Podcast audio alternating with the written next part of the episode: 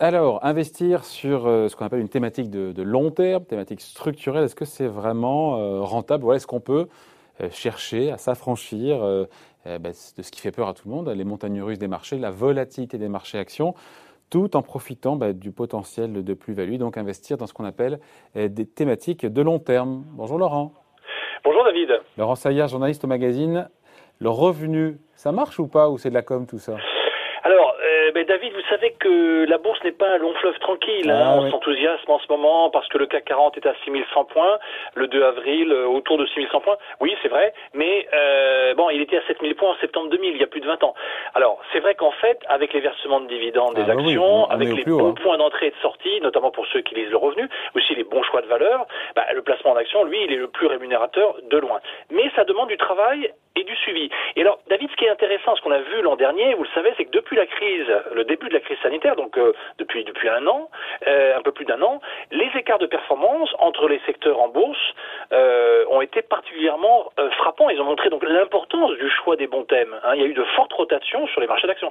vous vous souvenez qu'en 2020, les valeurs technologiques mondiales, par exemple, en gros, elles ont gagné à peu près 44 hein, et on peut le suivre notamment à travers le, le Nasdaq aux États-Unis.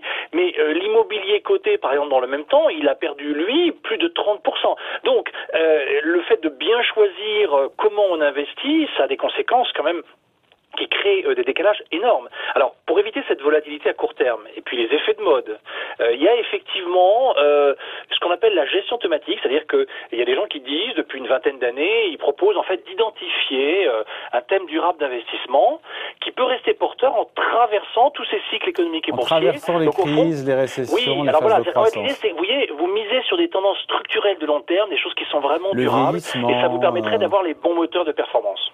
Bon, est-ce que ça marche ça? Alors, je reviens à ma question. Hein. Oui, oui. Alors, quand on regarde effectivement euh, de plus près, alors ça marche si par exemple vous me, si, si je vous avais dit bah, euh, jouer les technologies l'an dernier et même l'année d'avant, bah, vous vous seriez très content d'avoir fait euh, plus de 40% dans votre portefeuille. Euh, donc il y a effectivement des cas de figure où ça peut marcher. Si on regarde sur la longue période, on voit en tout cas que ces différents thèmes d'investissement, ils ne sont pas, ils ne peuvent pas s'affranchir en réalité des grands mouvements de la bourse, hein, des grands mouvements de baisse notamment.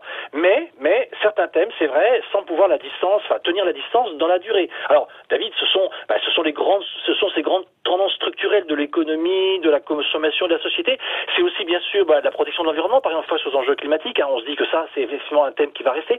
Vous avez aussi l'allongement de la durée de vie. Là, là, vous voyez, ce sont des idées, ce sont des thèmes où on se dit, bon, on doit pouvoir accrocher des activités et euh, des, de l'intérêt des investisseurs qui vont faire que, euh, effectivement, ça va progresser de façon durable. Alors, c'est vrai aussi que l'an dernier, la crise sanitaire, elle a accéléré un certain nombre de mutations notamment avec les innovations technologiques. Donc ça aide. Si vous voulez, en tout cas, ce qui est intéressant, au moins euh, pour répondre au, début de votre question, c'est que si vous voulez, pour l'épargnant, pour ceux qui nous écoutent ou nous regardent, en fait, ça donne à l'épargnant en fait un univers différent. Il comprend. Si je vous dis euh, l'environnement, l'eau, etc., euh, le vieillissement de la population, en fait, vous savez dans quoi, en gros, enfin, vous pensez savoir dans quoi vous allez investir. Donc déjà, ça vous donne une orientation de long terme pour un placement, et vous pouvez, voilà, vous avez l'impression que vous comprenez ce dans quoi vous allez investir. Il y a quoi une dizaine, une quinzaine, une vingtaine de grandes thématiques sur lesquelles il faut miser quand on n'y connaît pas grand-chose? Oui, moi j'en ressens, disons, une petite dizaine, entre 7 et, 10 petites dizaines de, thématiques. Euh, moi, je, les identifie effectivement à travers des, gérants de, fonds spécialisés. Euh, donc, c'est-à-dire, ça suppose qu'il y a un gérant. Hein. J'en profite pour vous dire en préambule que Là, pour le coup, il faut un pilote à bord parce qu'il faut quand même quelqu'un qui, euh, une fois que la stratégie est constituée, fasse les arbitrages, réalloue le portefeuille lorsqu'il y a effectivement des grandes turbulences de marché. Donc ça favorise pas, même s'ils existent, des trackers, des ETF hein, qui vont répliquer des indices sectoriels en se revendiquant thématiques parce que, bien sûr, quand ça monte, c'est bien, mais en fait, ils subissent de façon, eux, totalement aveugle les baisses, surtout quand il y a des forts retournements sectoriels ou des décrochages sur des valeurs individuelles de l'indice. Euh, forts retournements sectoriels, bah, par exemple, en 2020, vous avez le tourisme, les voyages, les compagnies aériennes, l'hôtellerie, ça qui était très porteur avant, qui décroche. Donc, premier thème que j'ai envie de vous citer, euh, David. Vous allez bah, dire l'environnement, je vous vois venir. Ouais, l'environnement, Il a viré écolo, Lolo. Hein.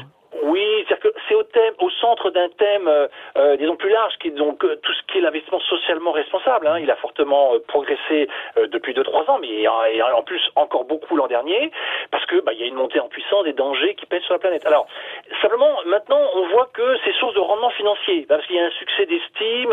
alors vous avez plusieurs approches qui coexistent. Hein. Vous pouvez intégrer des facteurs justement sur l'environnement, le social, la gouvernance. Donc c'est tout ce qu'on appelle l'ESG. Vous, vous avez des gens qui font de qui font de l'investissement impact, hein, donc ils vont rechercher plutôt tout ce qui est impact social, impact environnemental. Et puis là encore, la, la, crise sanitaire a amplifié la tendance, mais bon, on sait qu'il y a une prise de conscience du dérèglement climatique, des menaces sur la biodiversité qui s'est accrue. Et là, vous avez effectivement de nombreux fonds spécialisés qui vont mettre la préservation de l'environnement au cœur du dispositif.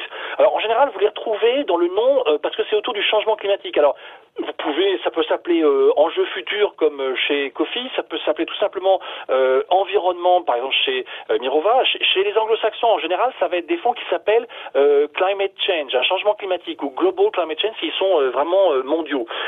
et alors j'ai envie de vous dire tout de suite, David, que dans cet univers, il y a aussi, enfin bah, dans le changement, il y a, il y a tout ce qui est lié à l'eau, bah hein, c'est-à-dire la gestion, le traitement de l'eau, ce qui va qui va jouer un rôle crucial. Alors il y a effectivement, bon, dans cet univers, sans, être un historien de la chose, c'est vrai qu'il y a quand même un pionnier hein, de cette gestion climatique. C'est des gens que vous recevez, dont vous recevez euh, de temps à autre euh, les représentants en France. Donc c'est Pictet. Alors ils, ont eux à la fin des années 90, début des années 2000, lancé cette approche, la gestion climatique. Ils ont un fonds par exemple qui est le fonds Pictet Water, donc le, un fonds sur l'eau, qui depuis plus de 20 ans il investit en actions internationales de sociétés qui sont dans ce secteur. Bon, mais depuis vous en avez d'autres. Hein, BNP Paribas, un fonds Aqua, Robeco a appelé ça eau durable, un sustainable water. Donc vous avez aussi la possibilité. Et puis alors maintenant aussi vous avez toute l'économie bleue, hein, c'est-à-dire le, le rôle des océans pour notre planète qui va être crucial aussi. Et là, vous avez de nouvelles stratégies d'investissement autour de ce qu'on appelle l'économie bleue, euh, euh, c'est-à-dire la prise en compte du rôle des océans. Lolo, on a quoi d'autre dans les grandes tendances? Alors bon, je l'ai déjà dit, mais je vous le redis juste comme ça, bon, tout ce qui est lié à l'innovation technologique, mais pour être plus précis, euh, c'est-à-dire que là, je parle de la révolution numérique, je vous parle de, de l'essor de la robotique, il y a l'intelligence artificielle, parce que ça c'est plus, c'est 2-3 ans, hein, donc tout ça, ça bouleverse les modèles économiques, donc il y a des valeurs technologiques qui en profitent. Alors, comment ça s'appelle en général dans les fonds? Bah, Par exemple, chez Pictet, c'est Pictet Digital ou bien Pictet Robotique, celui qui est sur la, la robotique. Alors, plein de plein de gérants se sont lancés là-dessus. Hein. Donc, euh, vous en avez, vous avez certains fonds qui s'appellent Big Data. Ben, vous voyez, c'est sur des fonds qui sont centrés sur tout ce qui est l'innovation numérique, l'archivage, l'analyse. Euh, il y a le thème de la sécurité aussi, hein, parce que euh, la cybersécurité, par exemple, c'est devenu très important. Tout ce qui est, tout ce qui est fait pour permettre de contrer le piratage sur Internet. Alors vous avez là aussi des fonds historiques, hein, Big Security, donc des fonds qui sont vraiment sur cette thématique-là. Bon, globalement, dans cet univers, euh, voilà, ça marche plutôt bien parce que quand vous êtes dans l'univers de l'innovation technologique, bah, comme on dit dans le métier, ça fait de la perf en bourse depuis euh, bah trois 3 ans, 5 ans, donc euh, euh, c'est plutôt une bonne approche. Alors, Laurent, juste, est-ce qu'on manque un petit peu de temps? Qu'est-ce qu'on fait? On on peut miser sur tous ces thèmes ou euh, on les mise sur chacun d'entre eux On peut miser sur tous en même temps Il y a bah, par tellement... exemple, comme, celui de l'allongement de la durée de vie, hein, qu'on appelle souvent la, silver economy, ou, celui des marques fortes, hein, des, des, des, valeurs premium, euh, comme le luxe avec les, les valeurs françaises. Eh ben, si vous voulez mettre tout ça, euh, vous voulez réunir tout ça, vous, vous, cherchez au fond des grandes tendances, hein, ces, ces, puissantes forces de, forces de changement social, démographique, environnemental, technologique, qui transforment le monde dans lequel on vit. Alors, eh ben, ces méga tendances, souvent, alors Pictet a fait le premier, ça a été effectivement euh, imité depuis, eh bien, il réunit toutes ces stratégies d'investissement euh, dans, euh, en fait, ce qu'il appelle des méga tendances. Alors souvent, c'est des fonds s'appellent méga trends. Alors dedans, vous retrouvez l'organisation future des, villes intelligentes, les smart cities, les, tout ce qui est lié aux infrastructures, et vous allez retrouver, par exemple, dans un, un fonds méga trend, vous allez retrouver tout un, panier au fond de toutes ces diverses stratégies d'investissement thématiques, la biotechnologie, les énergies propres, le numérique, la santé. Alors qu'est-ce qu'on fait? On les prend un par un Voilà, tout ce que je vous ai cité, sans oublier le bois et l'eau. Voilà, tout en un en fait, si vous voulez. D'accord. Pour la conclusion alors, qu'est-ce qu'on dit Bah écoutez, quand même, globalement, là, les fonds dont je vous parle, si vous prenez par exemple la composante technologique, on est quand même sur des fonds qui font plus de plus de 50% de, de performance sur euh, sur trois ans. Donc euh, on, est et d'ailleurs bien au-delà. Certains vont jusqu'à 100%. Vous voyez, parce que bon, euh, d'autres d'autres ont souffert. Ceux qui ont souffert, par exemple, dans, dans tout ce qui est lié au vieillissement de la population, ceux qui avaient beaucoup misé sur le tourisme, l'hôtellerie, les compagnies aériennes, les voyages, etc.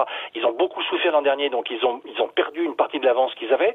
Mais globalement, sinon, quand on sélectionne bien, on dans une optique de diversification, on peut tout à fait euh, mettre 5 à 10 de, de, de, la partie multisport d'un contrat d'assurance vie ou d'un PER, voire d'un compte titre, même d'un PEA en fait, parce qu'il y a des, certains de ces fonds sont liés au. On peut mettre une composante dans euh, ce type d'approche.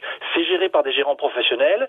Il faut faire attention au retournement sectoriel, il faut quand même suivre. Hein, mais globalement, l'idée c'est de se dire que voilà, ils, ils, ont des visions de long terme et surtout en tant qu'épargnant, eh ben, vous pouvez, vous savez au, au fond ce dans quoi vous avez investi. Vous connaissez bien l'univers. Voilà, ça vous permet d'être euh, plus au fait. Voilà qui est clair. On, avant de se quitter, la, la couverture donc du Oui, alors bah, cette semaine, bien sûr, on, fait notre bilan euh, euh, trimestriel du CAC 40. Hein, euh, un, un, premier trimestre euh, qui a été celui du réveil des valeurs cycliques, hein, c'est-à-dire que les, les, investisseurs ont anticipé, ont misé, disons, sur la reprise future des économies dans le monde grâce à la vaccination. Mais voilà, ça a été un trimestre agité parce que dans le même temps, on voit bien que l'épidémie reste très très active et que les programmes de vaccination ne sont pas aussi bien, enfin pas aussi rapides dans tous les pays.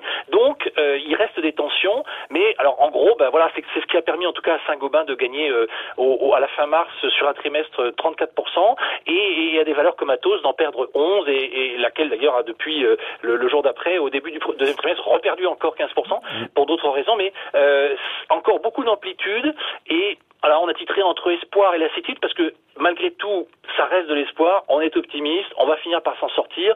Simplement, ben voilà, les les les les, les hydres habituels des marchés vont revenir, l'inflation, les taux d'intérêt, etc. Voilà, donc à lire tranquillement ce week-end, dans ce week-end de Pâques, dans le revenu. Merci Laurent Saillard. Merci David. Bon week-end, salut. Bon week-end.